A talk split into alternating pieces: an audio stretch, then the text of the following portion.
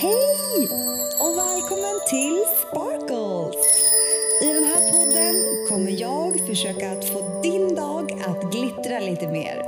Och kom ihåg att följ Don't Waste punkt Life på Instagram. Nu åker vi!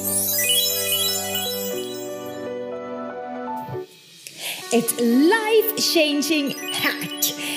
Hej och välkommen till Sparkles! Hur är läget med dig? Hur mår du? Jag vill i alla fall bara säga att jag är så glad för att just du lyssnar på den här podden. Det gör mig jätteglad och så tacksam. Alltså, nu har jag varit hemma i Sverige i några dagar och det känns superbra! Det är så kul att träffa alla som jag hittills har hunnit träffa, så det känns... Ja, jag är jätteglad, verkligen. Jag var ju lite nervös vid kylan och sådär, men det har inte varit så kallt än så länge, så det går ganska bra. Jag är glad för det. Jag är i alla fall sjukt taggad på att vara här ett tag, så det känns jättekul! Idag vill jag bara berätta om ett litet trick, eller mer kanske som ett så här experiment som jag håller på att testa, som jag tycker verkar funka väldigt bra. Så jag tänkte att jag kan väl dela med mig det till dig, så kan ju du också prova om det funkar för dig också. Spännande, verkligen spännande. Jag kommer inte ihåg vart jag läste eller hörde det här, för det var ett tag sedan, men det var inte förrän förra veckan som jag provade det. Jag har inte provat det jättelänge då, som sagt, men det har fungerat. Jag läste eller hörde att man kan inte vara tacksam och nervös samtidigt, och att man kunde tänka tacksamhetstankar när man var nervös för något.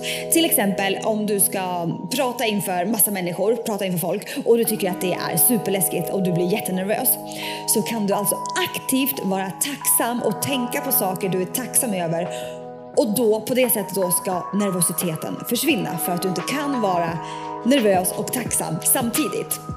Typ för att du inte kan ha två känslor samtidigt. Jag har i alla fall haft det här tricket i bakhuvudet och tänkt, fan vad coolt, det ska jag prova nästa gång jag blir nervös.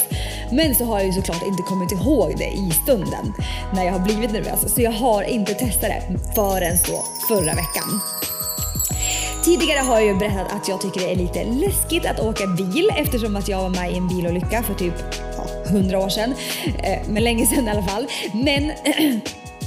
det är länge sedan, men jag har ändå haft kvar en liten rädsla för trafiken sedan dess liksom. Och nu efter vår bilolycka i LA som var här för någon månad sedan, så känner jag typ att jag måste jobba på det här, för jag pallar inte vara rädd varje gång vi åker bil. Det känns typ jobbigt och onödigt. Så jag tänkte att jag kanske ska ta hjälp med någon slags KBT eller något sånt. Men så kommer jag ju få tänka på det här att man inte kan känna nervositet och tacksamhet samtidigt. Och tänkte då typ att så här, det borde väl också funka på rädsla, att man inte kan känna tacksamhet och rädsla samtidigt.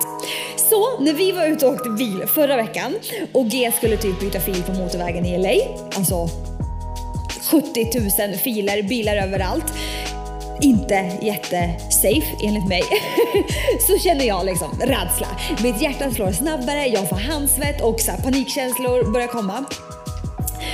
Ja, och nu när jag säger det här lite högt så förstår jag ännu mer att jag kanske måste ta hjälp med det här. Men skitsamma, jag ska ta hjälp med det här. Men i alla fall, då tittade jag ner på mina händer, för jag kände mig rädd. Jag ville liksom inte kolla ut genom bilrutan. Och så såg jag mitt armband som jag hade på mig, där det står grateful på.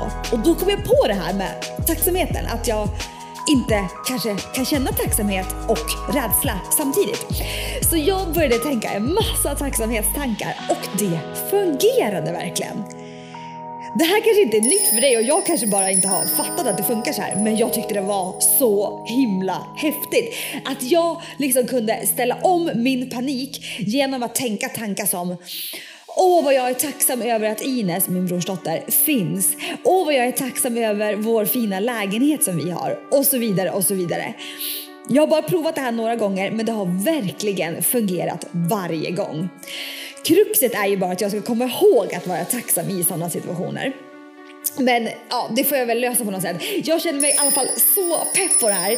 Tänker att det lär ju fungera på typ kanske alla känslor. Typ om man blir så arg och irriterad på någon. Om man då kommer ihåg att prova att vara tacksam, så kanske man kan så här lugna ner sig själv och sen istället kunna diskutera problemet som man har med den andra, istället för att det typ ska bli bråk eller något.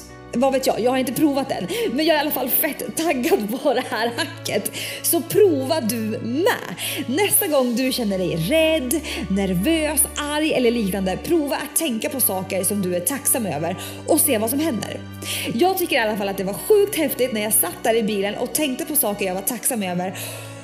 Och liksom, då hela min kropp fysiskt bara ändrade sig. Hur min andning blev lugnare, hur pulsen blev lägre. Och jag kände liksom ett lugn som kom över mig. Det var så häftigt. Alltså nu när jag tänker på det, så är jag, alltså tacksamhet aktiverar ju det parasympatiska nervsystemet. Alltså det som så här hjälper oss att slappna av och må bra. Ja, då kanske det inte är så konstigt att det funkar. Vad vet jag, det funkade i alla fall för mig. Jag tycker att du verkligen ska prova det, för jag tror att det här kan förändra så mycket. För mig kommer du nog kunna göra det i alla fall. Nu gäller det bara att komma ihåg att använda sig av det här tricket. Men jag tänker typ säga till G att påminna mig varje gång vi åker bil, så jag inte glömmer.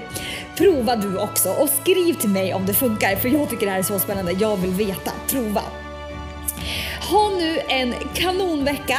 Ta det lugnt i julstressen. Kom ihåg att inte pusha för mycket.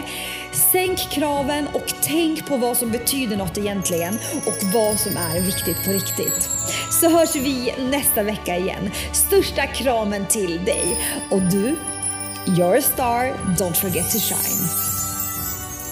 Den här podden produceras av Westridge Audio.